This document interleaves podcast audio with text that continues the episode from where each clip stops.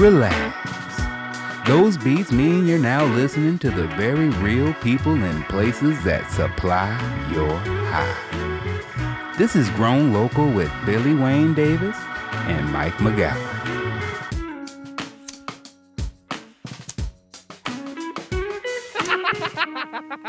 I'm not even waiting.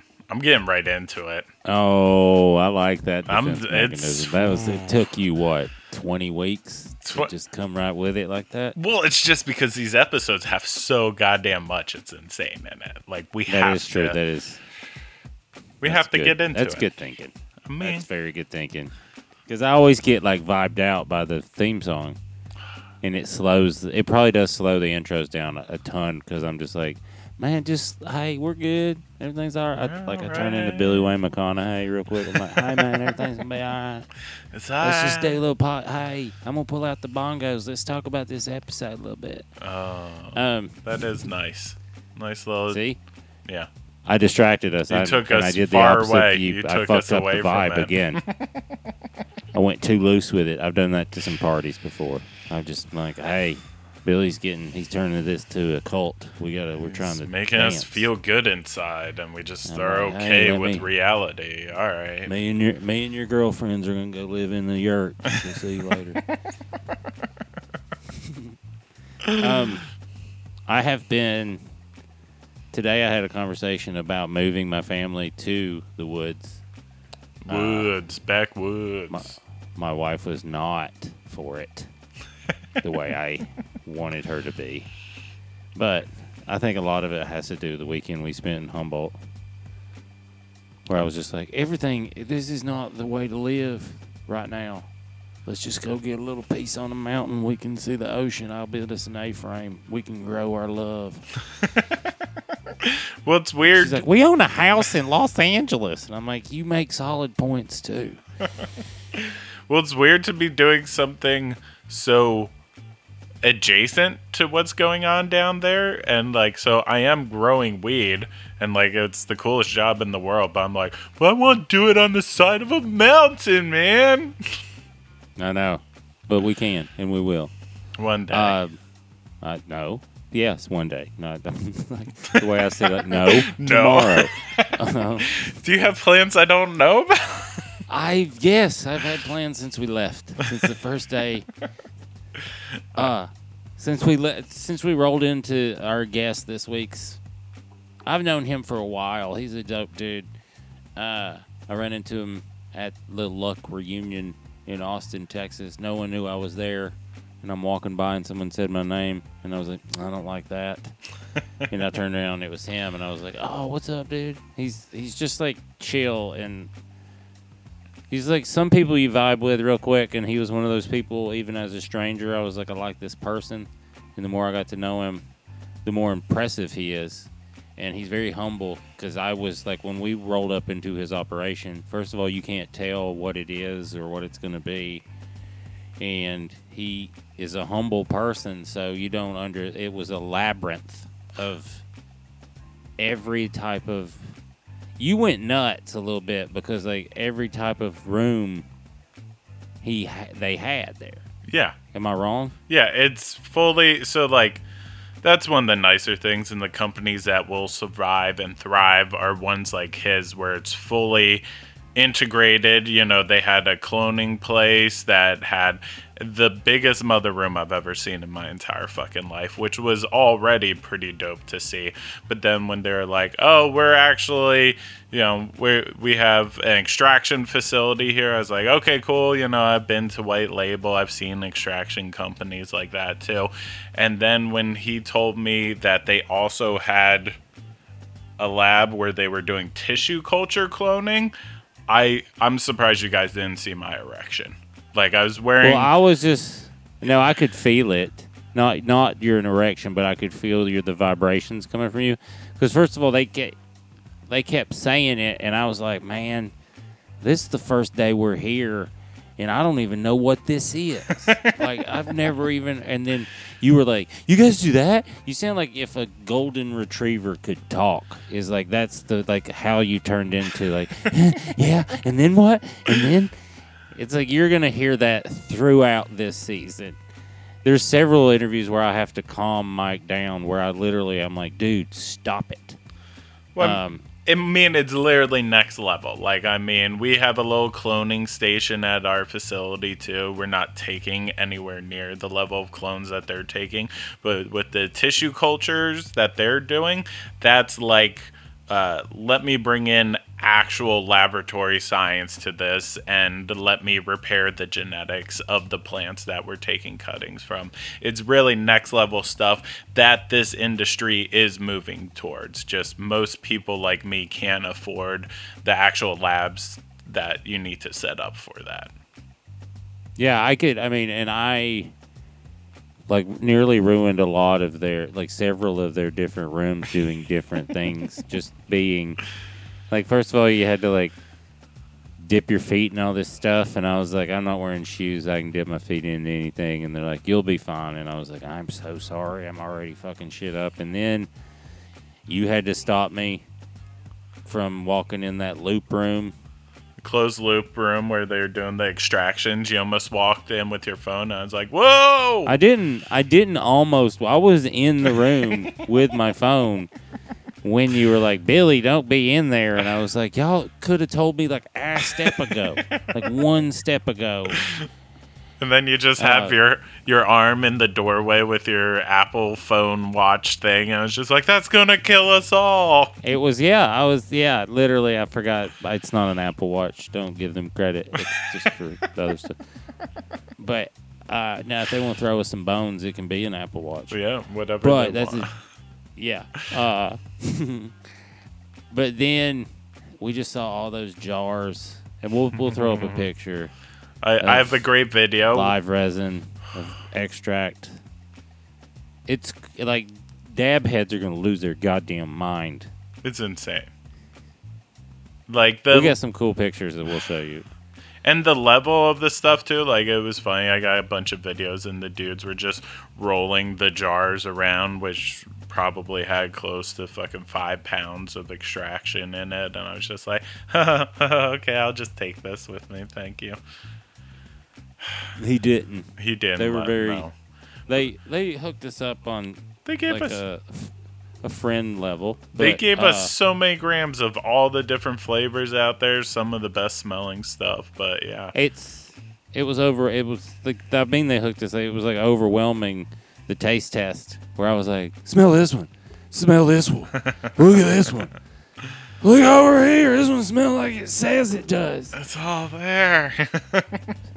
I still like. I haven't smoked some of it. Like uh, most of it, I haven't smoked because it would be it would be It would be really- insane. it would be it would be bad if I did smoke too much of it. It would be. We couldn't be doing this. No. That's for sure. But I'll just come in here and smell it. And I was like, "That's them terps, baby." I got some in Um, the freezer, and when I make my smoothie in the morning, I just crack it open and take a little sniff. I'm like, ah, okay, I'm a little bit high right now just from a sniff of it. Man, I love when you share stuff like that about your daily life. That's like just a little little insight into Mike. well, insight to it's- Mike. It's beautiful. Those are nice little moments. So we also speak. He talks about the BLM. Now this is gonna. It would take us a while to truly explain what the BLM is. I had we- no idea what it was about coming from the East Coast when I first came out Oh, okay. here. I did. I've fucked with it a little bit. Just I fucked with some people that were had problems with it, and then people that understood it. So, uh, but what we're gonna do is it's Bureau of Land Management is it's public land is what BLM stands for. Now, what we're gonna do is we're we're gonna we'll be uh, launching the Patreon soon, and the first level of the Patreon is some bonus footage. You get uh, you'll get ad free stuff, blah blah blah. That's some other stuff.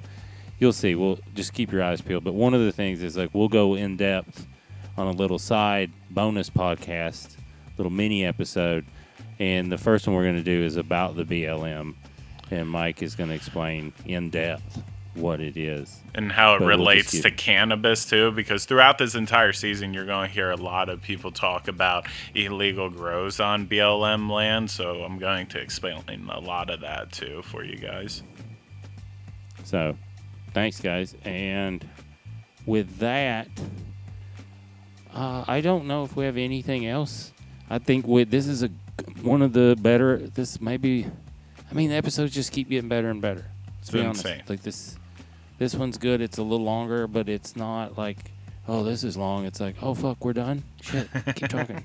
I Oh, could have that was like a lot of what- the season was. Like I, I feel like that's what the weekend was. Was like, hey, we gotta, we could keep talking to you for like two days, but we have to go interview two more people today. So that was like pretty fun. Yeah.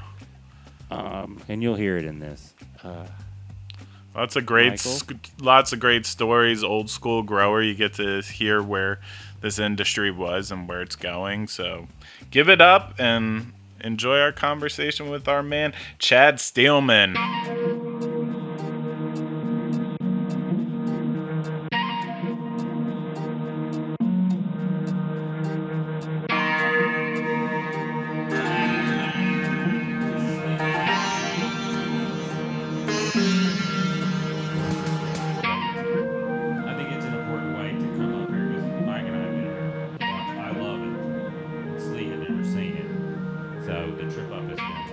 Fascinating. Where he's Yeah, my first time coming here was 1996, and I brought shorts and short sleeve shirts. and I was like, I'm going to California. I drove my $400 Subaru from Boulder, Colorado, and nice. yeah, got pulled over on the 299 for not wearing my seatbelt, and got a seatbelt ticket. That f- for years I got threats for not paying. they were going to take your license away in Colorado before the whole DMV system was set up nationally, Yeah, and where California couldn't take my license in Colorado, and I knew it. And Yeah. No. I had one of those in South Carolina, and then they uh, they changed it. Uh, Yeah. Then I found out my license was suspended. It's insane to think there was a time in my life I couldn't pay a fifty dollar seatbelt ticket. that is. I drove out here with the metal on the, the steel belted radial showing on my tires. Did you move here?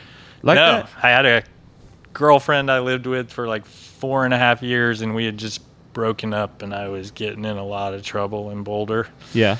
And my buddy lived here, and I came out here and stayed and worked for the summer. And by working, we went to LA and bought 200 and plus pounds of Mexican brickweed and drove it back up here and packed it and sent it to Philadelphia. And Philadelphia. that, that's what I mean by working. A couple Yeah. of guerrilla patches out in the the woods, drip lines, and checking on those, and that was working. Yep, And you loved it. it was okay. I didn't. Yeah. I mean, yes, that part of it I loved, but I liked Boulder better than I liked Arcata. So I went back to Boulder Yeah. for a while before I guess destiny was to end up here. Were you growing in Boulder? Yes, Yes. indoor first 1994 was my first indoor. Yeah, Yeah. no, I grew my first harvest put me through my first semester at the University of Colorado. I traded some of the weed I grew to go to my 75th Grateful Dead show. I smoked out with Taj Mahal backstage at the Fox Theater in Boulder and his mom and his aunt and so his a lot of his family and entourage. It was me and a buddy and we were definitely not family. Yeah. But we had the weed. We had the good weed. Whenever you have good weed, you are. you become family real quick. And then we s- I smoked out with Government Mule with uh, what's his name? Uh, Warren Haynes and Woody Hayes before Woody Hayes passed away. I smoked out with those guys and turned leftover salmon on many times before they were at big. Really? Mm-hmm. Yeah, they are big now. They're bigger. Yeah. They have a very loyal fan base. Yep. Yeah, they do. So Boulder. uh, So, uh, are you from Boulder? No, I'm from Texas originally. Moved to Pennsylvania when I was 15.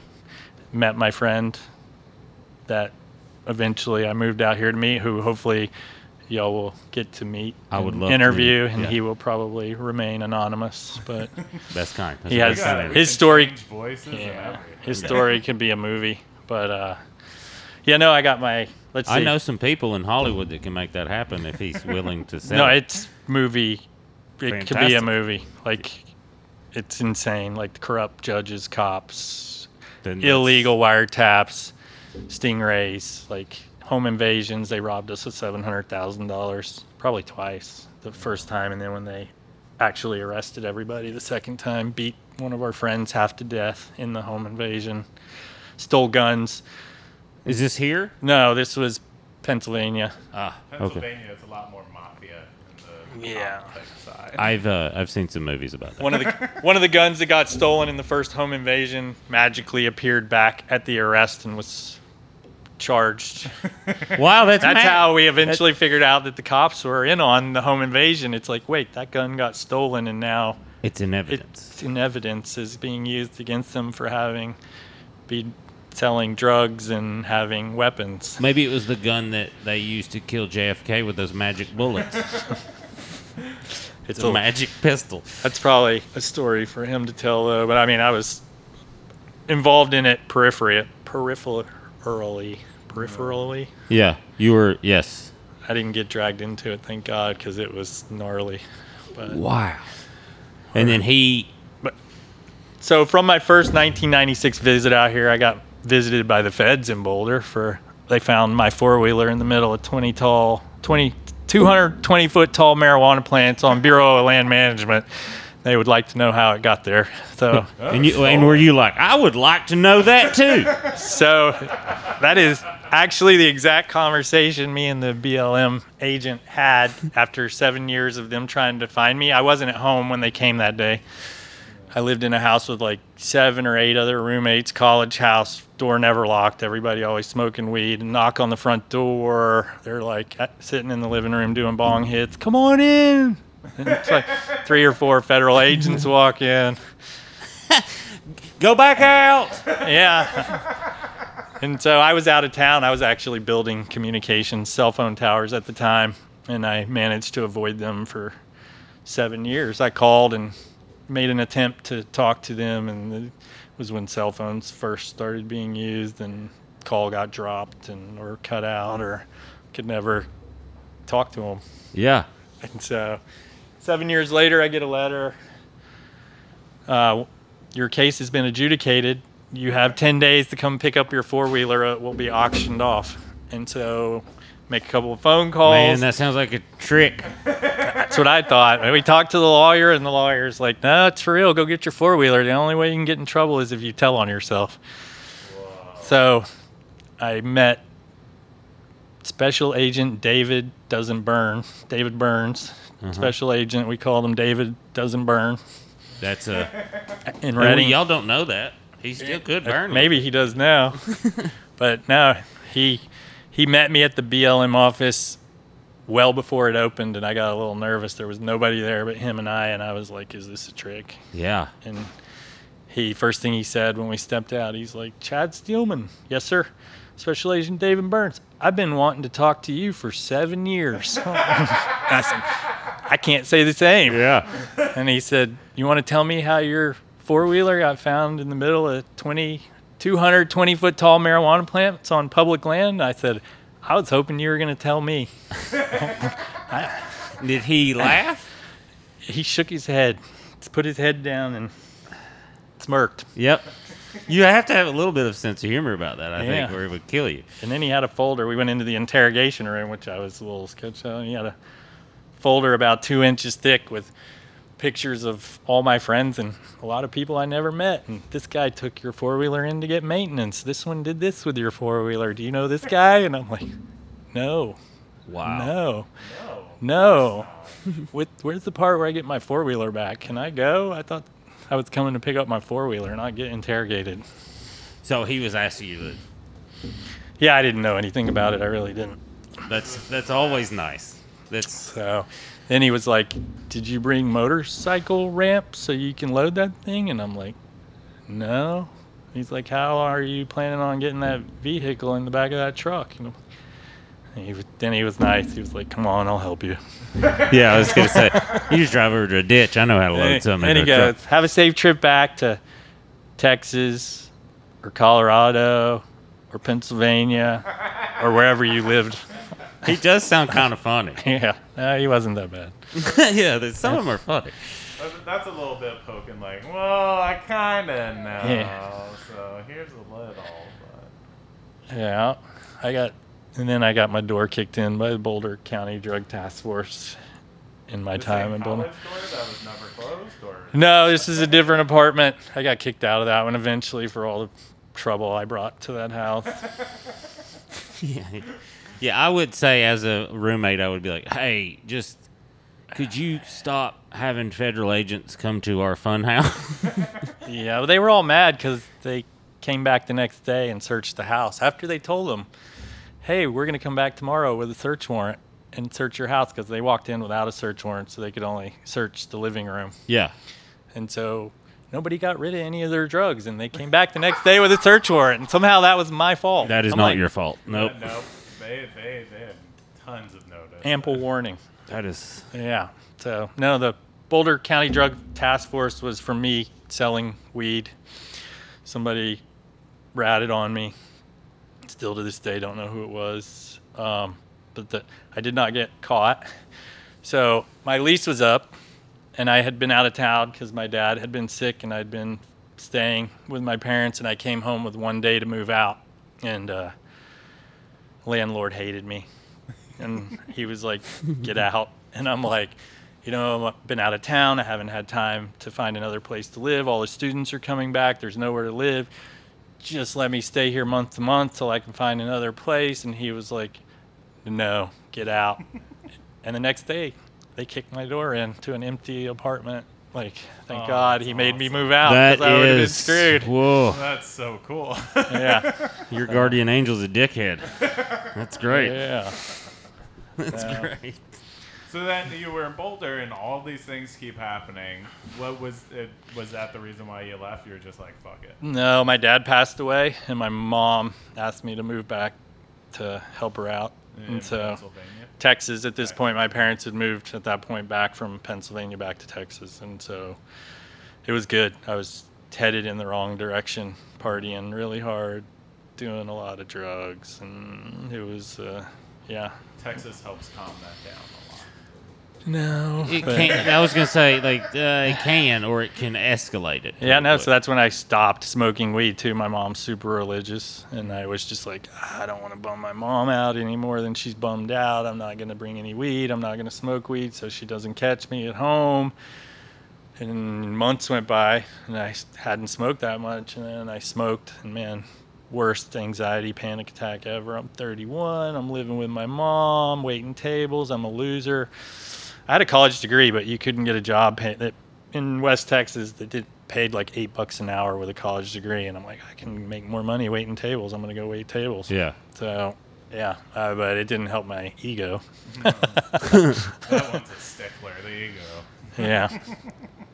so, yeah, no, Texas, and then I j- ended up in Florida. I became got my insurance adjusting license and worked a bunch of hurricanes in 2006, 2007. And while that was going on, I flew back out here to look at land and try to buy my own farm in 2006. Couldn't come up with the money. My same partner that you know he I was trying to buy land next door to his. And so I worked as an insurance adjuster. There was a bunch of hurricanes 2006 and 2007 and I made enough money in 2009. I came back out here and worked for my buddy in Humboldt and uh, we got raided that summer. Uh, helicopters flying over us, big convoy coming up the road, and while they were trying to get the gate unlocked, we had these big abloy abloy locks. Anybody that has gates and wants people to have a hard time, abloy locks. it took the cops like over an hour to cut He the was lock. not. He's not being paid to say that. That is just No, a they're test- just amazing. Just a testimony. so while it, Sponsorship, Yeah, I it would is, say. while the cops are cutting the locks, we took one of the four wheelers to other spot. Got Was the it X. same four wheeler? That would no, be awesome. different, different four wheeler. We sold that He one. did think about it for a second. you guys, you guys couldn't see it. He did. He just there was a split second. He looked up. He's like, "Was it? No, it wasn't." So, in the time they were trying to cut the abloy lock, we were able to go down and get an excavator from one of the other spots, and we drove it up and dug the road out right as the cops were coming up the road, and Ah, they couldn't get to us. I swear to God. man, that's so smart. and so they were like, "How long? What are you guys doing?" We're like, "Oh, we're replacing the culvert." And they're like, "How long is it going to take you to put the road back?" We're like, "Probably three hours." They're like, "We'll wait."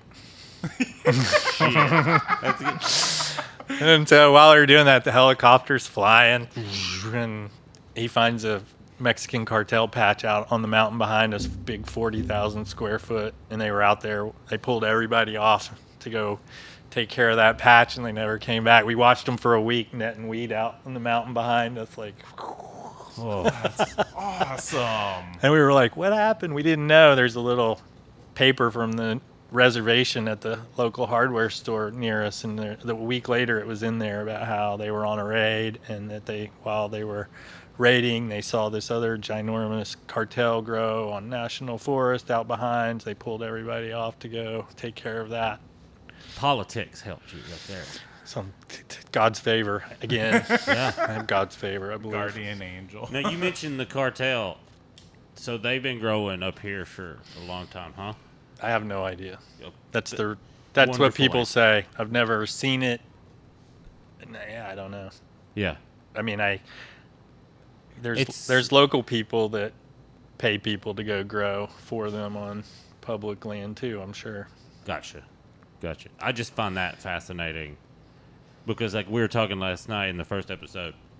So I was trying to, as a like a neophyte, when you come to Humboldt, you don't realize like it's not because the weed is so awesome here. It's just because it's remote and tough and people. It's mm. like people don't bother you unless they have helicopters or the government and shit like that. There's good weed and there's bad weed. Exactly. That's what I was trying to like get across. Like it's like New York City for comedy. When you go there, you're like, it's going to mm. be the best comedy in the world, and you get there and you're like, well, no, most of it's terrible. Most of it's not good because everyone's coming here to do it.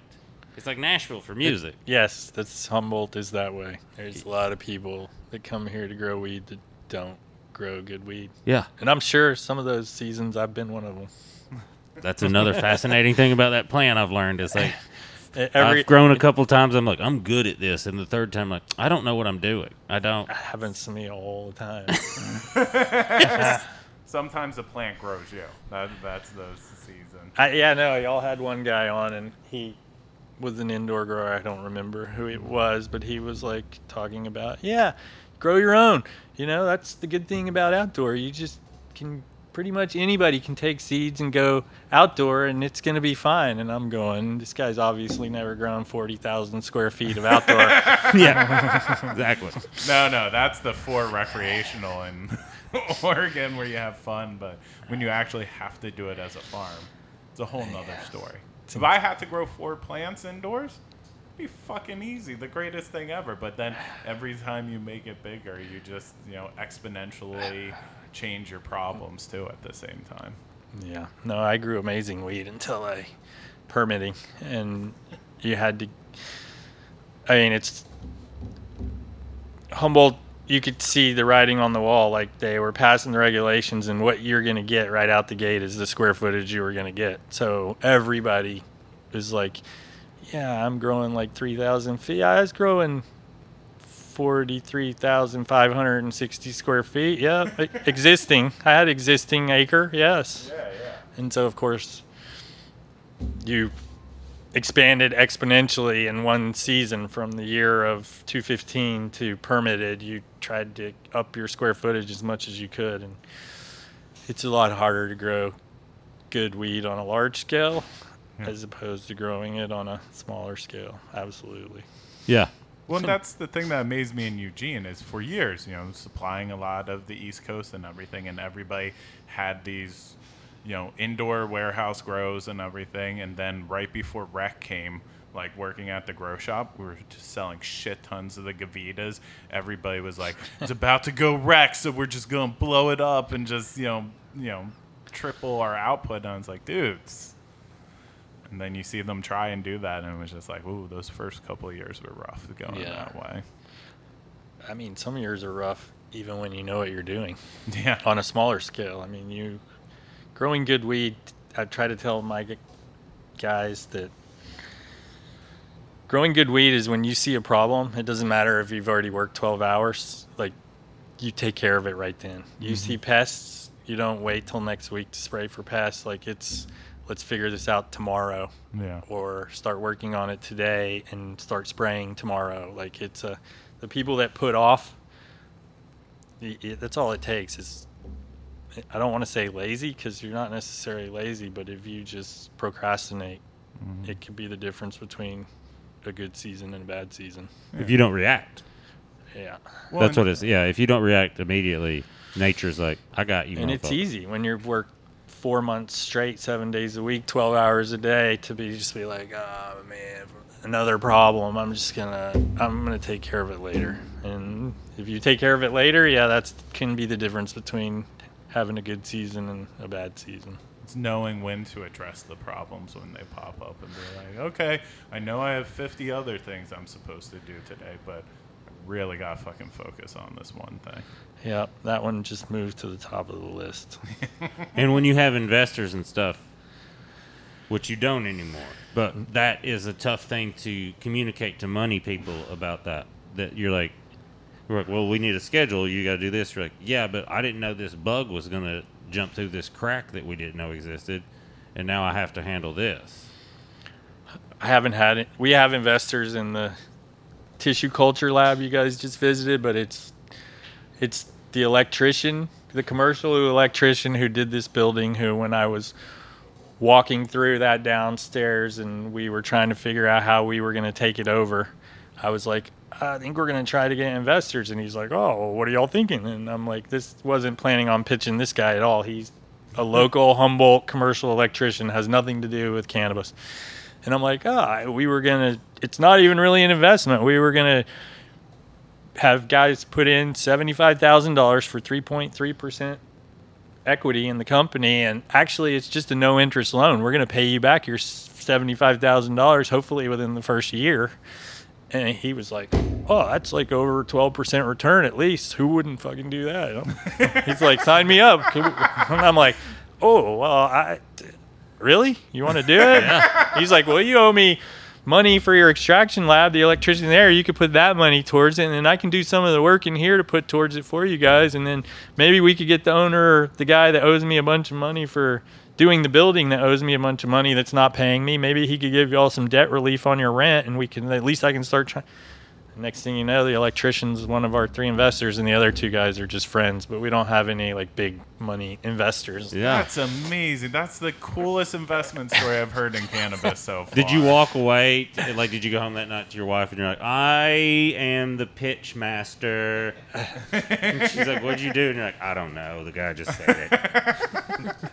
No, I I did start to be like, "Oh, I kind of like this negotiating thing. like, this could be fun. Like, but yeah, no, I wasn't. I'm not good at it by any means. I've noticed, le- like, as far as negotiating in my life, the more leverage I have, the more fun I have with negotiating. Yeah, Do you know what I mean? Like, early on in my career, it was like, This is awful. Bad. This is And, like, not good. lately, I've been like, Oh, this is pretty fun. yeah, I'm sure that's in when you have the leverage in any negotiation. That's when it might be fun. I, I, I think that is the that's the most fun negotiating is I when you think have at leverage. the beginning of this, we all thought we had the leverage and it would be fun. And yeah, trying to find investors at the beginning of California cannabis legal regulation, not legalization, regulation was not eh, fun Why did you correct that term? because cannabis is not legal. It's highly overregulated. That and I Perfectly Love, I put. love that you did that. We we've said that several times, like just me and my friends. It's like, oh, you didn't legalize it, you Yeah. regulated it. California definitely didn't legalize marijuana. It's more regulated now than it was. It's insane. It's not legalization. You you'll do more time now for getting caught with over an ounce. You could do more time now. I, I doubt you would. I don't know that a jury would convict you, Yeah. but the laws are written to try and have people to satisfy the police lobby yeah. to give them the opportunity to still rob and steal from people and to put people in jail for weed. Yeah. Yeah. Th- that's one of the things I noticed, especially in Oregon, is like before it was a moral law, like it was a law that they had in place because of morality and stuff. But then once legalization, air quotes, came about, then when you break the law, you're fucking with their tax money, and they take that way more serious than any moral law they were forced to impose. I mean, think about it. Weed's big. It stinks. It's easy target. Easy. Well, let's not even get into the uh, insurance part of it, where they want it illegal because of drug testing because it stays in your system for 30 days. So people that use actual bad drugs also use marijuana because it helps them come down from bad drugs. So that's in their system, and then insurance companies don't have to pay people because they test positive for this fucking plant. That's going away though, because they're having trouble finding anybody that can work that doesn't have marijuana in their system. Amen. but I like I, I want that out there a lot because Yeah, people no, don't it's- think about that aspect of it. I that mean, the it- insurance companies are also preventing marijuana legalization. Yes, big pharma, Yes. big big insurance, Big tobacco, alcohol. big alcohol, but the police union is why they cater to. In private prisons. Oh yeah, private Yes. prisons is an evil, That's the definition of evil. evil. Is so I do feel like caging here, people for fucking profit. Sorry. I do feel like here, the majority of the place is all growing weed. But like in Eugene and other places like that, when legalization happened, it was an influx of people just buying up property, trying to be like make sure they have a foothold. Like there's so many people who bought up warehouse real estate, and it went from 50 cents a square foot to then 175 or a dollar 75 a square foot for you know, That's all y'all paid. We're paying five dollars a square foot for that nursery facility down Holy there. Fuck. That's Yeah. crazy. Mm-hmm. Our rent's forty grand a month for that downstairs, five thousand square feet. Because they know what you're doing. Thirty grand a month. Sorry. No, because the guy that built out the building. So there's an owner of this building, and then there's the guy who rented the building. The guy who rented the building is who was building that to be an indoor. And so we have a owner that our landlord answers to, and then we have a sub. We're subleasers. Gotcha. So he's trying to make all his money back from the hundred and fifty thousand dollar air conditioning system, all the lights, all the money he put into this whole building. gotcha. He slowly started renting it off as he, like, oh, I'll just rent out this space and I'll change that from being the drying. That's how I got my manufacturing. Yeah. and then he, that was his office. He had a stripper pole in there with a stage. I swear to God. we can go in there. I can show you. He has the the, the frame in the ceiling still that ha- held it, like held the pole, so that it was stable. That's uh So Yeah. that, there's basically somebody who kind of busted out who is still over, you know, trying to make his money back. On Yeah, no, this this is yeah, this has been a this building is still the realtor was just out last week to put it back on the market. It's been in escrow twice with big people that came in from out of state trying to get into the cannabis industry that were trying to buy our building. Um, so originally we talked about it earlier. I had the manufacturing I was trying to rent.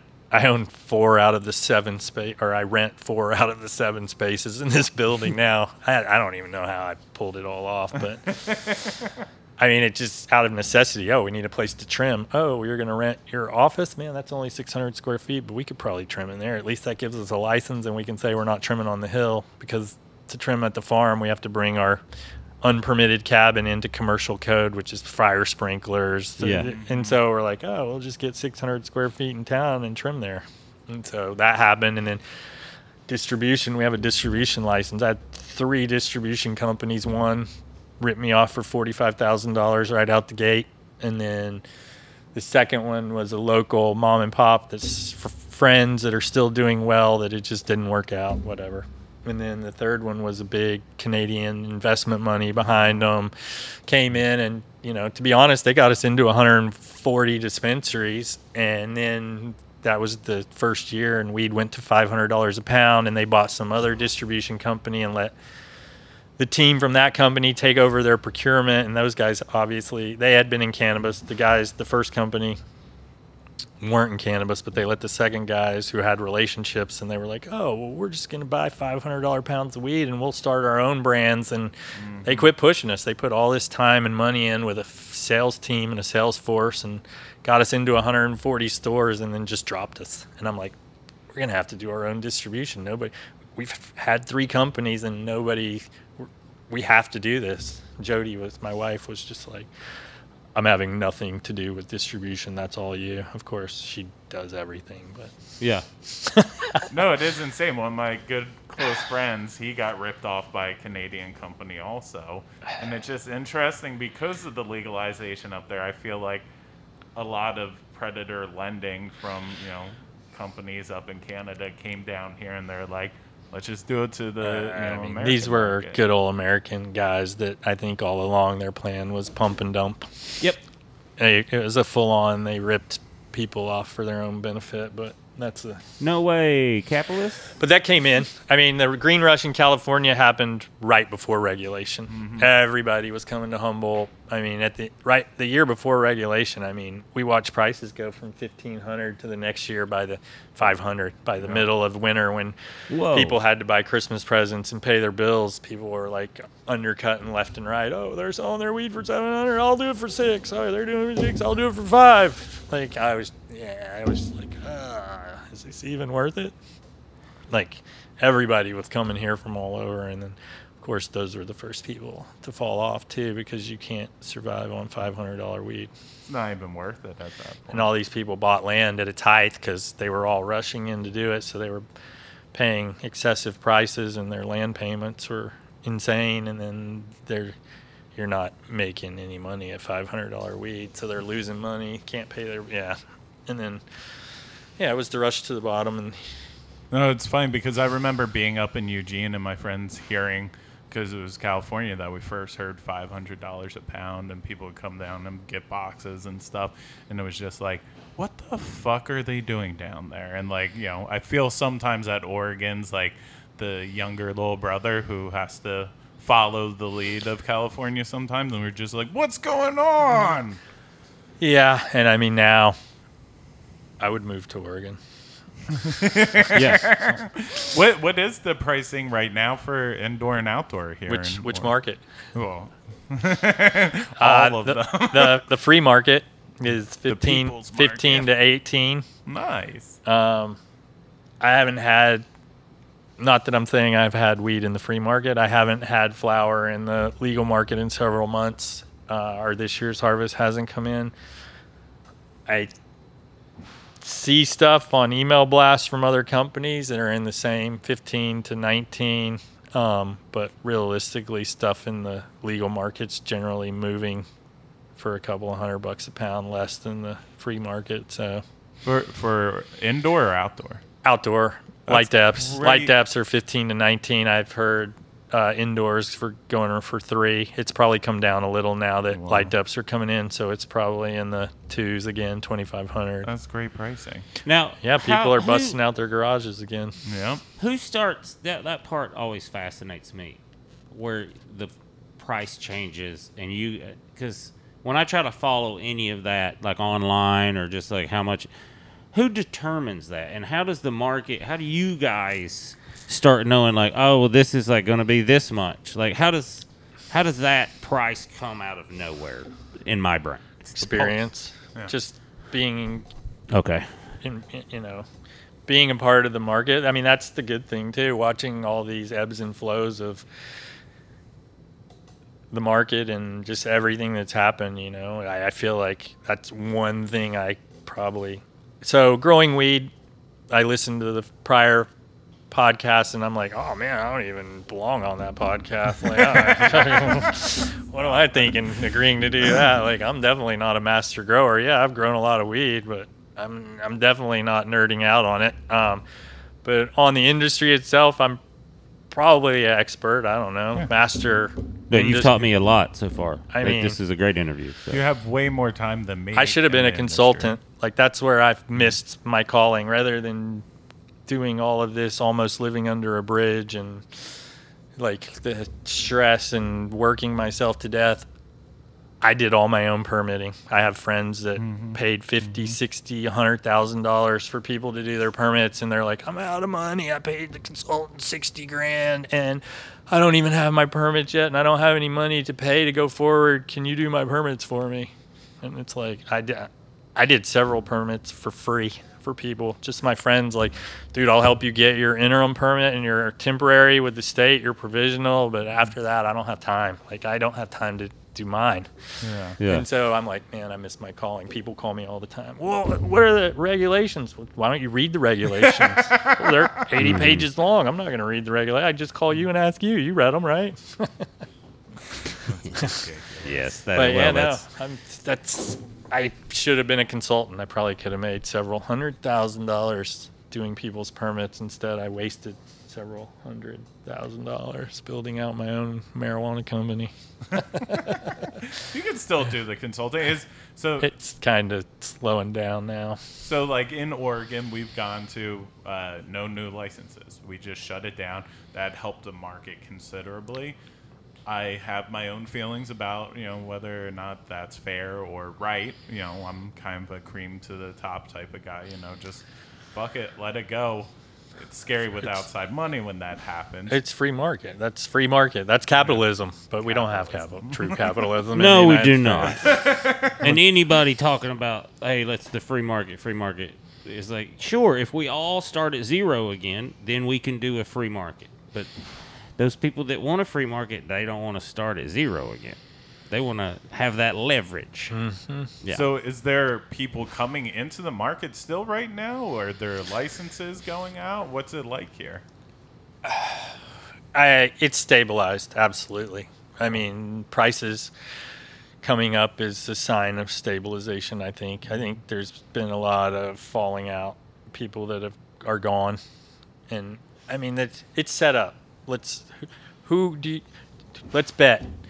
California's market goes to no cap on the sizes of cultivation in 2023. What year do you think federal legalization might happen? You want to you want to guess? Oregon, Washington, Colorado all came out the gate with high taxes. What did they do immediately? Lowered them. Yep. California? Uh-uh. It's Mexican standoff. Like, oh yeah, yeah, oh yeah, the market sucks. We're not making our tax money. There, this is a planned event. This is the event to wipe out all the small people before 2023 when they let unlimited size licenses come into California. I Flow Kana. I Yep. Have y'all heard of them? Yep. Yeah. So I just they were on 60 Minutes the other night, and I don't know them. I'm sure the guy's a nice guy, good people. A lot of people here against them. Some people feel like they're good. What I don't know if what I'm saying is true. I heard the other day that they just bought a 10,000 acre piece of property in Lake County to get ready for 2023. Whether that's true or not, whether it's Flow Kana, maybe we shouldn't even say that. It's going to be somebody else. It's not a mm-hmm. you know they're they're playing within the rules that are set i'm not ragging on them i'm just saying that's what we're up against this is a wipeout event and they know what they're doing they're not Yeah, they lowering do. taxes they're getting rid of all the small people When I was when I moved to LA, there were mom and pop dispensaries all over town. Now there are a handful of dispensaries. There are chains, but there are not that many mom and pops. They're all gone. And it, that was strategic. I was also, and I, I, I don't know if did I talk about the jury duty thing I did. I was also on uh, L.A. County's one. One of the defense attorneys said it, and the judge got mad at him. He's like, "This is the last marijuana case in L.A. County ever." And what it was, I was on the jury pool. I had to wait. The whole thing was screwy. Like the way it was like in this weird courtroom. It was all the end of the day. It took six or seven days for us to get through the jury because of all this stuff. Uh, all three of the defendants had uh, public defenders. There were three Mexican women, and they they had a dispensary before, and then zoning happened, and they were like, "Fuck you," and kept selling because they're selling to poor people, you know, and grandmas and stuff like that. Well, some not to mention they were playing by the rules that They we- started, that yes. they well it's it's their fault they complain about oh all these bad growers are ruining the environment all these people are doing this and that well you had 20 plus years to come up with the regulations and you didn't. Yep. Like 1996 is when the first Compassionate Act passed. And that's we operated under the rules. Some one of, I, I got inspected by the state the other day and she was like, you know, back when you were growing illegal and I'm like, "Wait, hold on. I was never growing illegal. I was growing under the it was legal and I was growing under the laws that they said. It's not my fault that they left the the laws be so broad that it was up to my interpretation of and that we- Any law is Yeah. up to who, interpretation, but I'm- whoever I'm is saying- the most charismatic So- motherfucker with a law degree can interpret it any way he Yeah. wants So or she those- wants. three Mexican ladies, I'm sure felt like, screw you. I didn't do anything wrong. I'm still operating just because you changed the zoning, not to. Well, my thing was, and I'm I got to make a big. Uh, you get to speak when you're in the jury. Oh, you didn't and I- get you didn't get chosen for the jury. they they they dismissed me very quickly because I had listened and watched everything, and it was like day five. I was juror number forty-five, so forty-four more people had gone before me. Uh, I they asked me my job. I say comedian. Everyone in the courtroom turns and looks at me, and I was like, "Here we go! I got everyone's attention. I'm about Nobody's to." gonna like me. Yeah, well, some people gonna love me, some people gonna hate me. And I, the judge asked me, he's like, "Do you have?" I was like, "I have a medical marijuana card. I, I think it's blah blah blah." He was like, "Could you separate this between no and the zone?" I was like, "Oh, I could, yes, but I'm not going to, because since Citizens United passed, we don't have a say. So this is our last kind of bastion of actual." Democracy and the judge's like, okay, okay, we get what you're saying. He's like shutting me down. Have a great day, I was like, Mr. Davis. Thanks for coming. yes, they got me out of there very fast. The one of the one of the defense attorneys said, "We we move to dismiss your 45 if he tells us where he is performing next." So I walked out of the courtroom and I said, "The Melrose Improv on Thursday. Good day, everybody." And I they dismissed that. I think eventually they dismissed the whole case. But I was tainting the jury pool, is what I was doing. Because I, said it too. I was like, "There's three public defenders. No one's making any money off this. This is to prevent them from making money." And that's when he really shut me. So to go back though to what you just said, you know, somebody from the state out and talking to you like, "Oh, well, when you guys were illegal, like, you know, I don't know how much you want to talk about, but Let's talk about it. That stuff annoys me. You're somebody working for the state, which is technically an employee for me. I've been a part of this industry for so long, trying to do it in the most loving way, trying to do it in a respectable way, and you're going to come here and kind of talk down to me like that. She was actually she's very cool inspector. Without a doubt. Um, Even the coolest ones, I feel, sometimes have a Yeah. thought process about us and the way that we've conducted our lives. I mean, I think anybody who's, you know, like I said, I quit smoking weed at 31. I'm, I'll be 49. What's today? Next week. Yeah, 10 days. Nice. Happy So, birthday! thanks. so, I mean, I, I haven't smoked weed in 31 to 48, 17 years. But I love the plant. I love what it does. It's medicine. It's freedom. I think we do it because we're freedom fighters. Like this is bullshit. This is a scam. hmm That that's part of it too. It's not just okay. I I don't smoke anymore. Or I, you know, whatever. But it's. I feel like it's because it's a plant. I have the right, and I'm gonna grow it if I want to. Fuck yeah. Piss off. So. mm. It is insane to me that a plant they've made a thing that grows. But I mean, heroin's a plant too. Cocaine's No, a plant it's not, too. Not the same way. not the same way. It's I think not. those should be legal too. Have you There's- seen the extraction lab? Well, there are there are Our Oregon's trying to decriminalize all drugs, right? Yeah, well, we're starting with psilocybus. That's uh, the next one up on the ballot, which I'm super I think excited Oakland about. just decriminalized it, and Yep. so did Denver. yeah yeah it's on its way. It- well, decriminalize means that rich people it's it's legal for rich people is what that means. Yeah, yeah. I pointed that out. Nashville did that. They decriminalized it, and I was on stage, and I was. It's like, hey, you guys decriminalize it, and the crowd was like, yeah, and I was like, you know, that just means it's legal for rich people, and the whole crowd was like, ah, I didn't think of it like that.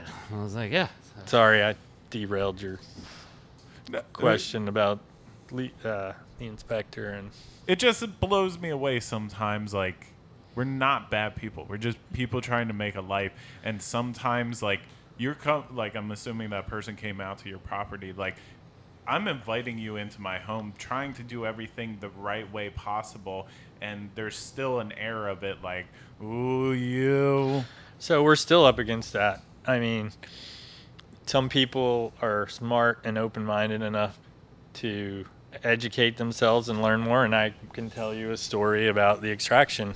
Um, and then even here in Humboldt, where you would think, like, this is a driving force of the economy here, and they're not doing anything to help Humboldt be the Napa of weed. Like, you know, Lake County selling 10,000 acre permits and Yeah. Santa Barbara's county supervisors were interpreting the law to, oh yeah, you can stack. Like Yeah. the law was written so nobody could have one more than one acre in California.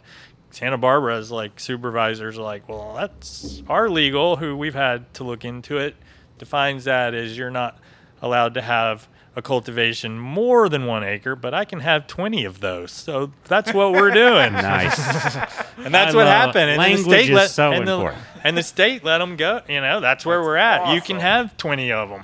You can't. You can have a thousand, ten thousand. You can only have one one acre, but you can have a thousand, ten thousand square footers. and they're all um, next to each other. Yeah, yeah. And the state's like, oh, yeah. Now you interpret it that way. That's more money for us. Oh, well, yeah, okay. I think that's the way we meant it, but we, yeah, we want to protect the small people. Wink. wink wink It's like the jerk. It's all, most of the the government, every any regulation. If you think of it like that scene in the jerk where he's just like, "Oh, it's a profit deal." That's most of everything. We're like, why do they do it like that? Probably And you're most like, of your money. listeners have never seen the jerk. Well, they need to. They better. They need to stop. Pause the pause the episode pause the episode. And go see the jerk. Just watch the jerk. It's one of the funniest fucking movies of all time. movie. It's so good. So you feel that Humboldt's not actually helping No. the farmers, or just the people? In So general? I mean, uh, where, where I was going with that is there's still people involved in positions that are. It's like, oh, we lost. I'm gonna make you pay for it. Like Fish and Game, the California Department of Fish and Wildlife. Like they, they run you through the ringer, and their main goal is, oh, well, if we do a remediation permit and instead of a, you just need to pay for that culvert, it's six hundred bucks. But if it's a remediation, you have to do it because it's for cannabis. That's a three or five thousand dollar permit, and you got six of those. So now you owe us thirty grand. And they, oh, you can't afford it? Well, you can't get your cannabis permit without getting this piece of paper from Fish and Game. So they see that as a way because the lady who came out to inspect one of my properties, the first thing she said to me, and you know, I love the environment. I love endangered animals. Yeah. I'm all for stopping climate change, protecting the environment, but there's a happy medium. The first thing, one of the first things she said to me is, "The fish and the spotted owls can't protect themselves, so that's my job. That's what I do." And I'm like, "Yeah, that's awesome. I'm all for the fish and the spotted owls. What about the people? I'm not gonna argue with you." Like, I'm not arguing. I'm trying to have a mm. conversation. Trying to three, meet in the three middle. hours into the inspection, she goes, "This is an amazing wildlife corridor. You know, you should really reconsider what you're doing on this property. You know, you should just be happy that you get to hang out here." okay, sweet. That's great. That you know, you can't separate your personal beliefs in doing your job. And- Well, that's and all- she threw the book at me. I'm still. I had to hire a consultant because I can't deal with her because she also tried to tell me that a class two stream was a class one stream, and I'm like, I mean, listen, I have a degree in GIS and I've taken some hydrology classes and some environmental science classes, and I know this is a class two stream. This does not have water or fish in it right now. It's dry. It's not running year round. So tell me again, this is a class one stream? Well, I'm not going to argue with you. Oh, we're going to go that route again. Well, that's also someone. There are people that can't handle any amount of power without it, without them leveraging it at any cost. Like my, there's a great story. My friend was talking about smoking a cigarette in a public park. He's like, it was completely empty. I was over by this corner and I just smoked a cigarette. He's like, this woman popped up out of fucking nowhere and was just like, you can't smoke here. And he was like, I was like, that's someone that can't handle any amount of power. That they immediately, you weren't bothering anyone. He's like, we were the only people in the park, and I think she came out of a tree. He's like, it was the, cra-. and I was like, it's just a great example to me. Like when I hear stuff like that, where you're like, oh, you're not gonna be a person with me because you have this perceived thing. and there's still a lot of those people that are in positions of permitting and licensing that feel like, oh, we lost the drug war. Yeah, it's legal, but I'm gonna give you hell. so, a counter to that is the fire chief here in Arcata. He was at the time that happened. His name's Ed Laidlaw, and we had a meeting with him three years ago about how we become legal, and he was he was going to be the fire marshal, okaying everything, and we, you know, maybe you should interview him. Like he's a he's a friend now. Yeah. But our first meeting, he flat out was like, "I'm against cannabis. I've always been against cannabis. Um, I'm, but it's the law now, and so I'm going to do my job to the law." And uh, and now he's one of the foremost fire experts in the state on extraction and one of our our first meeting trying to figure out he we had a guy that makes the extraction booth and what do we do? And he was talking to us but ed was like so you guys had a unpermitted we'll just call it unpermitted extraction lab in the mountains. And he was like so I swear it's off the record. I know I just told you I'm against cannabis and da da da da, but I'm trying to learn and I'm trying to be open minded now that it's legal. That's the law, and so I'm gonna do my job to what the law is. And he's like, I want to learn, and he's like, so what were you guys doing at your? He said illegal, I think, but I I call it unpermitted.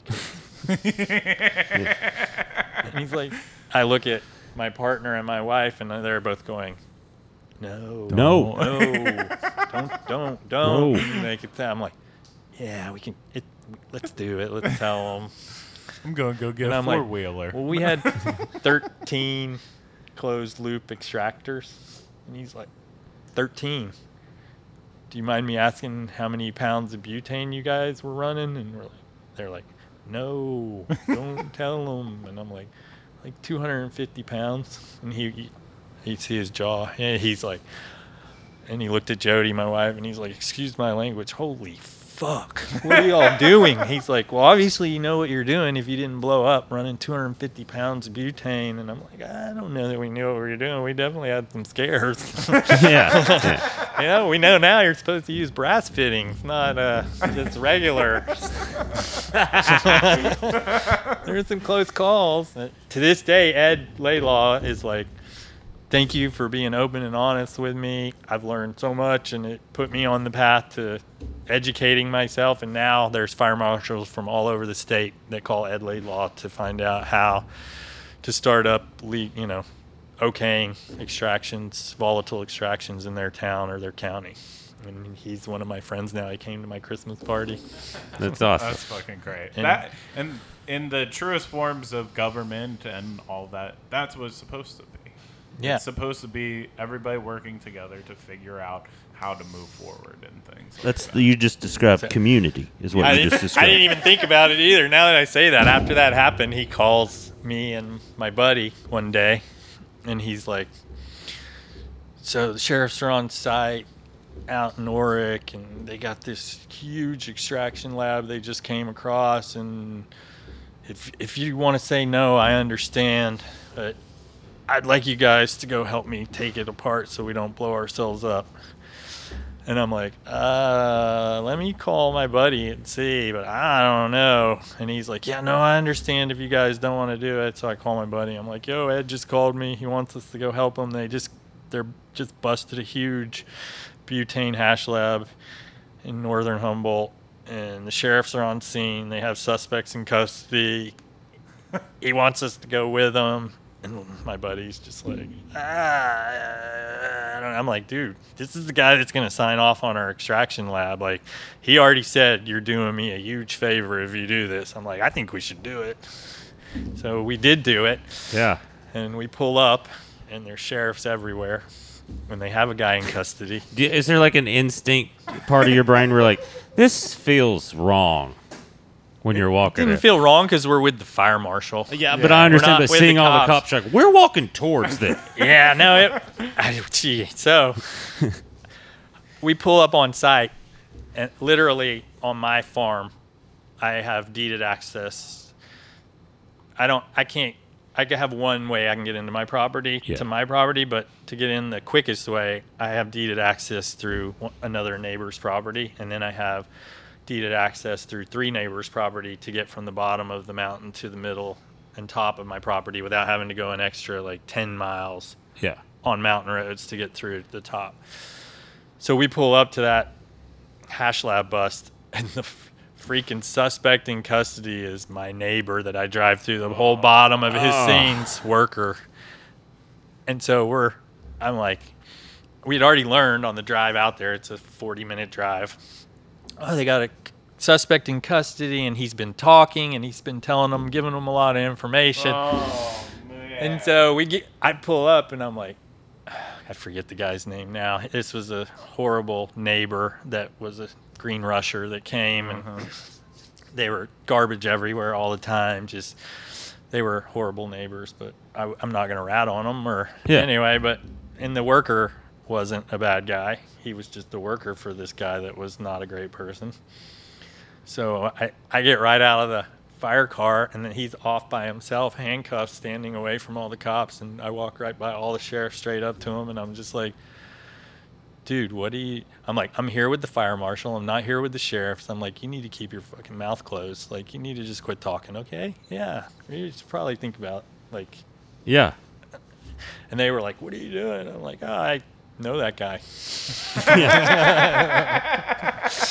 and then I'm just like, ah. So they didn't go out there to bust a hash lab. They were doing a freaking cruelty to animal case on one of the local ranchers here that had dead cows all over all his properties, and they were filing a they were filing charges against him for animal cruelty and not taking care of his cows, his Yeah. You His if you can't take care of them, get rid of them. so they, this was a rental property the guy used for his cows, and when they raided it, they found the hash lab in the barn that was being rented by somebody oh, else, which was my Oh. neighbor on my property. And so they don't have a search warrant for the hash lab; they have a search warrant for the cows. So they're waiting on a search warrant, and that's where it got weird. We're standing around with the sheriffs, like. Oh, those are the two What pot growers. do, and we're man? like, "Y'all are the two-" They knew exactly what we did. We're, we're there to take apart the illegal hash labs so they don't blow up. It's Yeah. like it's like it'd be like two teams at halftime going into the same locker room. We're like, was- "Hey, what's up, man? You really was- hit me hard the other day." it was uncomfortable to say the least. That's, yeah, I have lots of stories. I don't realize how many stories I have. It's, we I haven't even are. talked about when my farm got raided. Do you want to talk about it? you want to talk about that? 2012 Fish and Game. Really? Love Fish and Game. They're so cool. Why are they so involved in cannabis? Because cannabis isn't either. It's not fish nor game. You would think, right? Yeah. Uh, t- because the we're using surface water in California. Surface water, you have to have a permit. Okay. So, like California, you have to have a permit to go to I live in California. I'm aware Yeah. of the permit. Yes, that's So I think they found it as a way to get in to properties. Um, they had a one summer or two seasons there where they raided hard and heavy, and so apparently they flew over my property. So I had done some clearings to make more space to farm. Uh-huh. And uh, Fish and Game was doing their rec- reconnaissance. This was 2012. But um, so they fly over. I learned later, take pictures of my property, see the clearing I did, and um, they show up. June, June something. I should remember this right. Um, just me and my wife there. So true mom and pop farm. Yeah. husband and wife. and um, the neighbors start calling me, and they're on the back of the mountain, and there's horrible signal back there, like barely signal, and it's coming in, you know, like every third word, cops the gates. and I'm like, where are you? I'm hiding. They just went by my spot. They're inside. They're on the mountain. And I'm like, Jody. Jody was visiting. She doesn't live with me on the farm. She was out from, we had a house in Florida. She was out visiting for a week or two. And I'm like, get your shit. Let's go. Like, come on. And of course, she's like folding her clothes. And I'm like, yo, let's go. Come on. Like, get your shit. They're in the back It of the can be wrinkled. yeah. And I'm like, here's the money. Here's take this. And so we're like down my driveway and at the water tank, and I'm shutting the gate, and she's and I hear her, Chad, Chad, and I'm like, I turn around and get on the ground, and I'm like.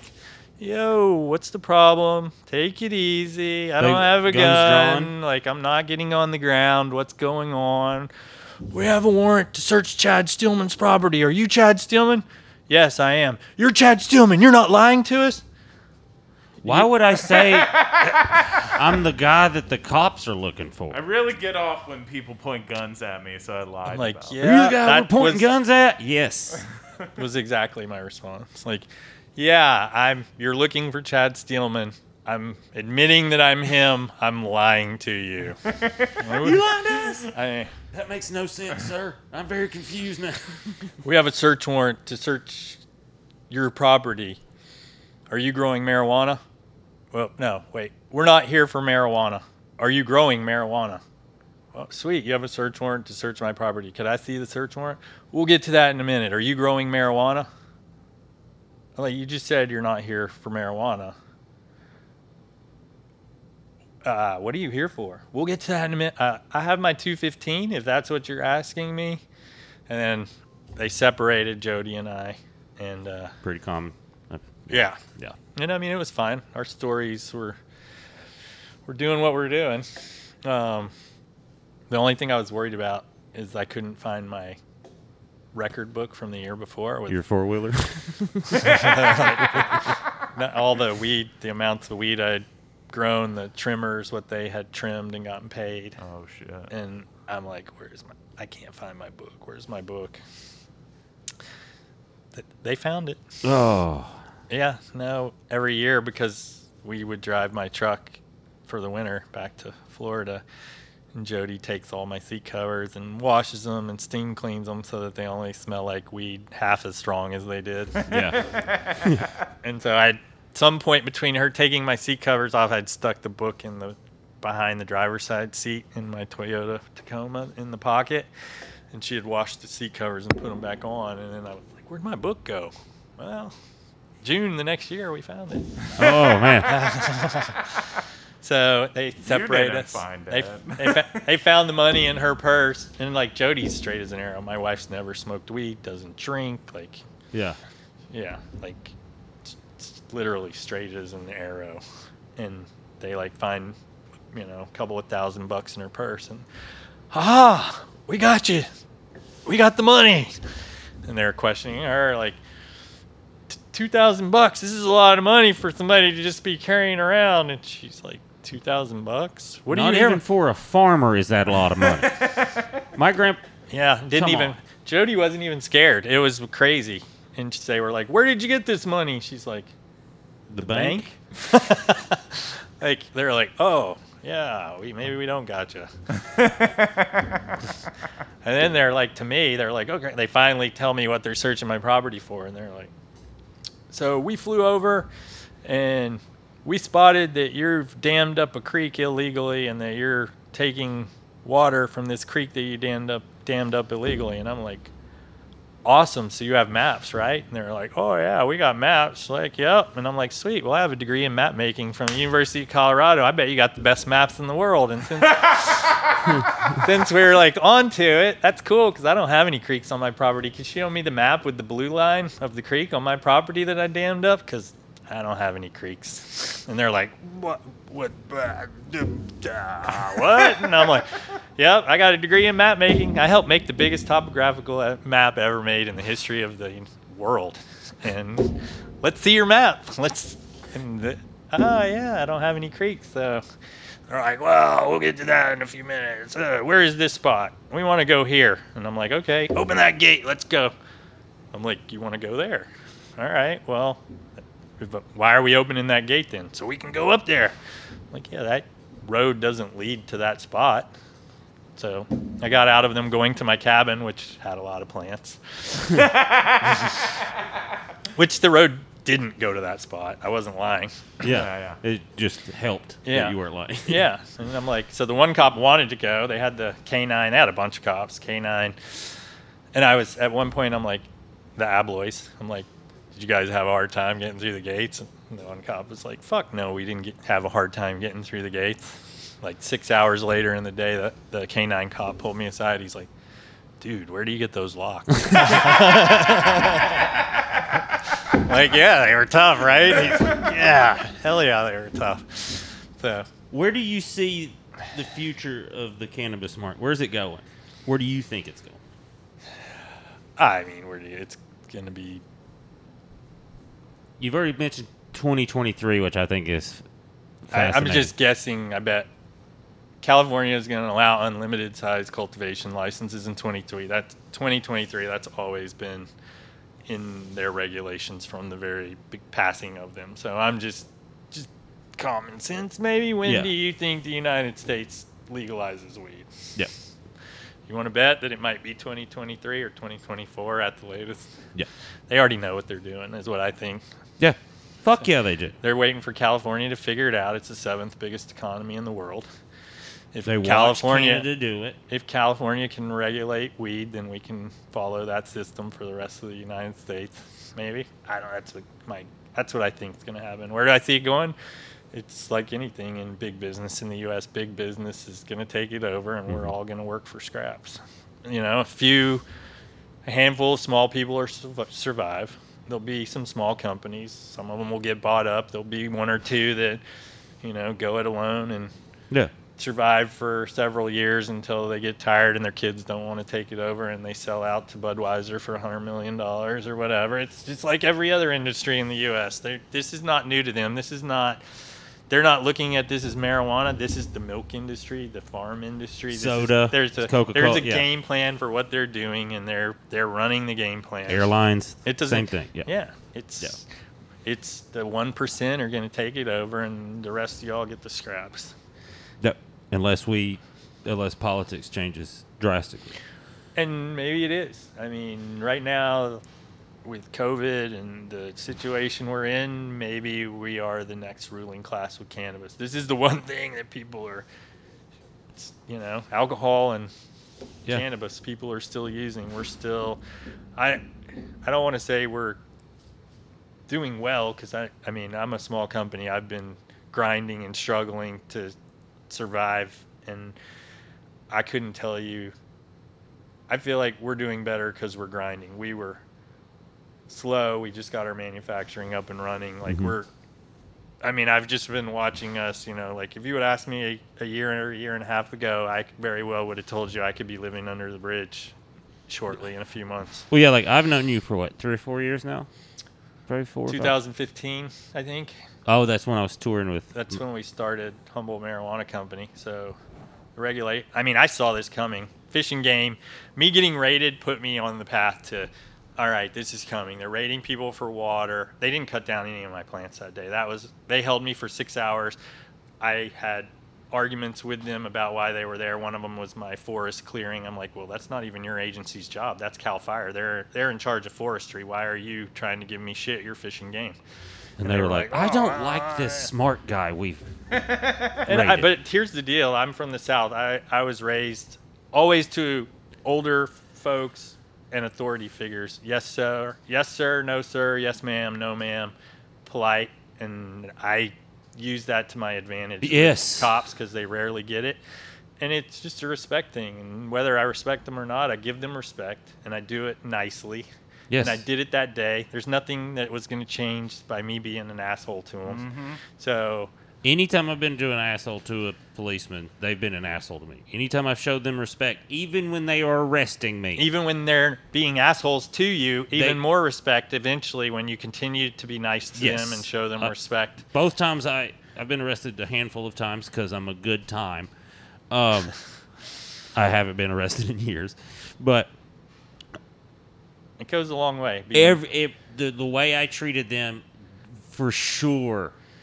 So at first they were not being nice to me, and I was still yes sir, no Yes. sir. I'm being honest, and then like I just didn't let them offend me because sometimes I feel like they are trying to offend you Uh-huh. so that they can rub your face in the mud or the rocks. Or It's like a bad girlfriend Yeah. where they're like they pick a fight and then when you react they're like, "See, you're bad," and you're like, "I can't." so It's I, almost as if they're doing that with protesters If- right now. Or I something. No feel like it paid off. the end of the day, six hours later, they were like, "It's been a good day," and I'm like, "How do you figure it's been a good day?" They're like, "You didn't get shot. We're not going to arrest you or charge you with anything today, and we didn't cut down one of your plants." And I was like, "Oh shit! Well, yeah, man, put it it's like been that, a good day." a great Yeah. day. It's okay to have PTSD and like. My senses are going to be heightened for the next month to the point where in a few days from now I see Bigfoot, which is, you know, because I, eh. You probably Bigfoot did see travels in the fourth Bigfoot. dimension. I was told by a native at the bar days later, and I realized I had seen Bigfoot when my senses were heightened after getting raided by the cops. I could hear every noise in the forest for weeks. Uh, yeah, I- yeah, I bet you Yeah, you could. can. Yes. Is that a helicopter? What is that? yeah, is that somebody driving up the road? Is that Phantom four wheeler? Yeah, no, it, it was insane how heightened my senses were for. And that Demonstrate is a little bit. evolution, is what that is. With your heightened sense, that's what evolution does. Is evolution's like, yo, Tuesday was a lot. Let's don't do that again.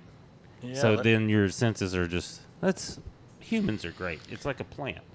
So because of that raid, I'm like, it's coming, and how do I not get raided again? Okay, they they came here because they thought I dammed up a creek and I had an illegal three acre conversion, which is the forest clearing. You are allowed to do a clearing, but you have to get a three acre exemption, which I asked the Fish and Game that day too. They're like, well, you don't have a permit, and I'm like, wait, it's called a three acre exemption. So you're telling me I got to get a permit that says I don't have to get a permit? And they were like.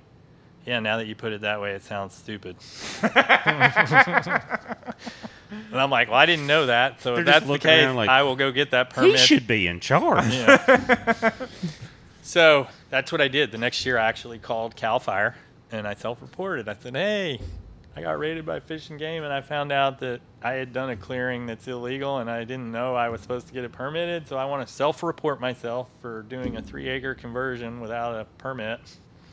And they came up and they were like, "Why are you doing this?" And I'm like, legalization's coming. I think like they're about to pass regulations. It's being talked about and it's coming and I want to be out in front of it and I think I'm going to have to have this clearing, have all my permits in order and I just and they were like you're either an idiot or a genius. And I'm like, well, right now I feel like an idiot, but yeah, hopefully. Well, if history Yeah. usually says it's it's both. So I go into Humboldt County two years later when regulations finally pass, and I sit down with the county planner, and he's like, "What are you doing?" And I'm like, "Well, I have, you know, I had 40,000 square feet existing, and I would like to do my 40,000 square feet. Well, let's look at satellite images on GIS.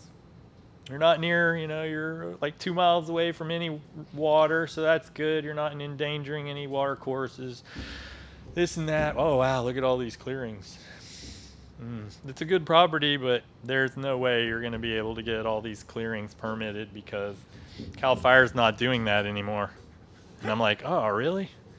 He's like, yeah. Unfortunately, they don't want to be involved with cannabis, anything to do with it. So they're not giving out the three-acre conversions anymore, and they're not going to sign off on this. So I don't know how you're going to. And I'm like, well, bam.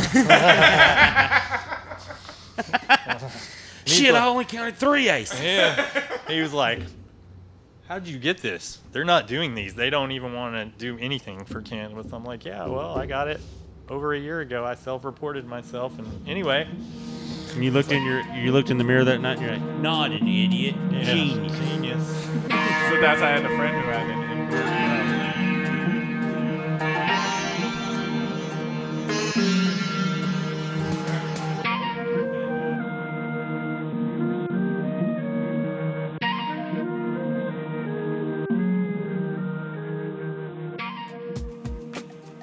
Isn't Chad cool? I think Chad's cool. I still want to know where that four wheeler's at. Don't we all? I think everyone was. I think everyone, including the authorities, want to know how that four wheeler got there. like, how did it get there? I don't think know. I think. I think if Robert Stack was still alive, it would be. I would love to hear him tell the unsolved mystery story of how did this Chad's four wheeler get in the middle of that? How did that happen? I like how just nonchalant he is about everything. Yeah. It's just like in passing, he says stuff, and you're like, "You are the coolest." And just I heard what you just said. I heard what you said. That was cool. And just so intelligent. Like it is one of those things I like about farmers like him, where they gotta go off and do their own thing, and they're like, "Well, I guess I'll learn about this too, so I can better do my job and not have to deal with other people." Like he's a farmer. He was basically a consultant for himself and able to deal with so many people. You know, not have to pay anybody else because he educated himself. It was just, it was really cool to meet somebody that way. No, it was ama- like he's. It reminded me of like my grandpa, hmm. those old school cattle, because there's like, like you said, there's just always something new that you have to like. You can't get locked in to the w- one way you're doing it because you'll you'll be done for. No. that's what allowed all, like nature's moving, the economy's moving. It's just like this. He's just such a great nonchalant teacher about like, hey, this is how you have to farm. Period. yeah. And how you have to run a business. I I I don't I don't think he I mean I think he'll be fucking crushing it for a long time to come. Oh, I I mean, I've since I've met him, I've been cheering for him. I love the, I love the artwork from his company, Humboldt Marijuana Company.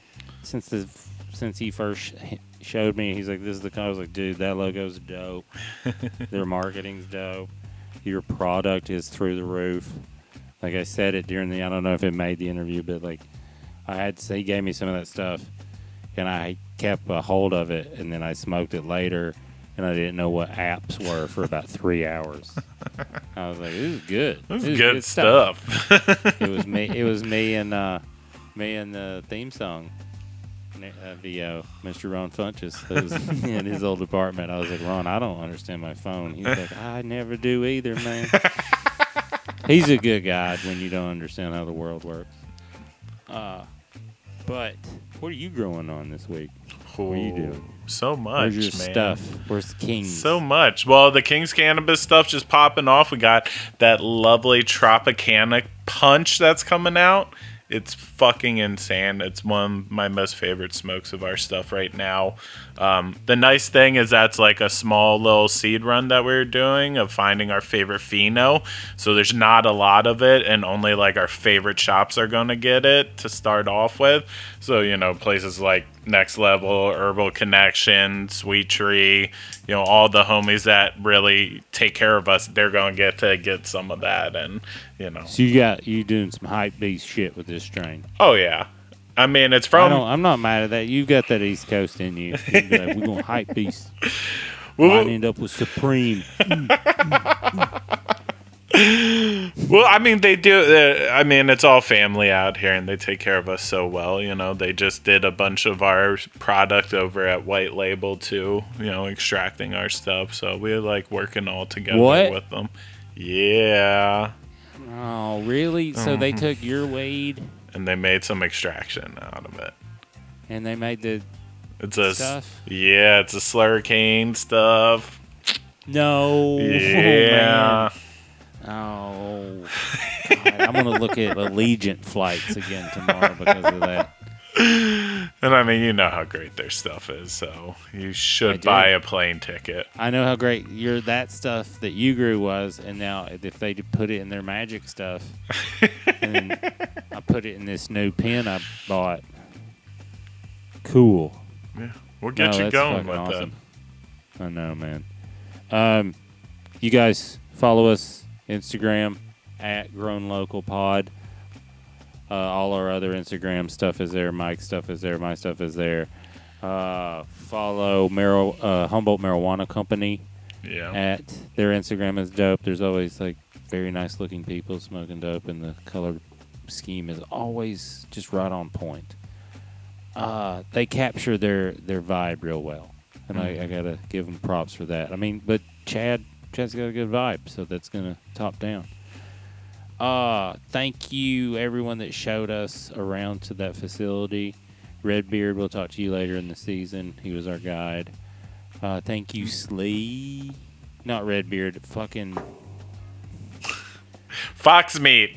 Fox meat. God damn it. See, this is a Humboldt. That's a humble thing. It's like, you know what? It's like I got their pronouns wrong, and I'm so sorry. That is, I got their Humboldt pronouns wrong, and I have deeply apologized. Humble There's Fox meat pronouns. and Redbeard. Um,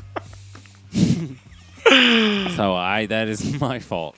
I, uh, like and meant no subscribe to us also, buddies. Yes, like and review. That helps.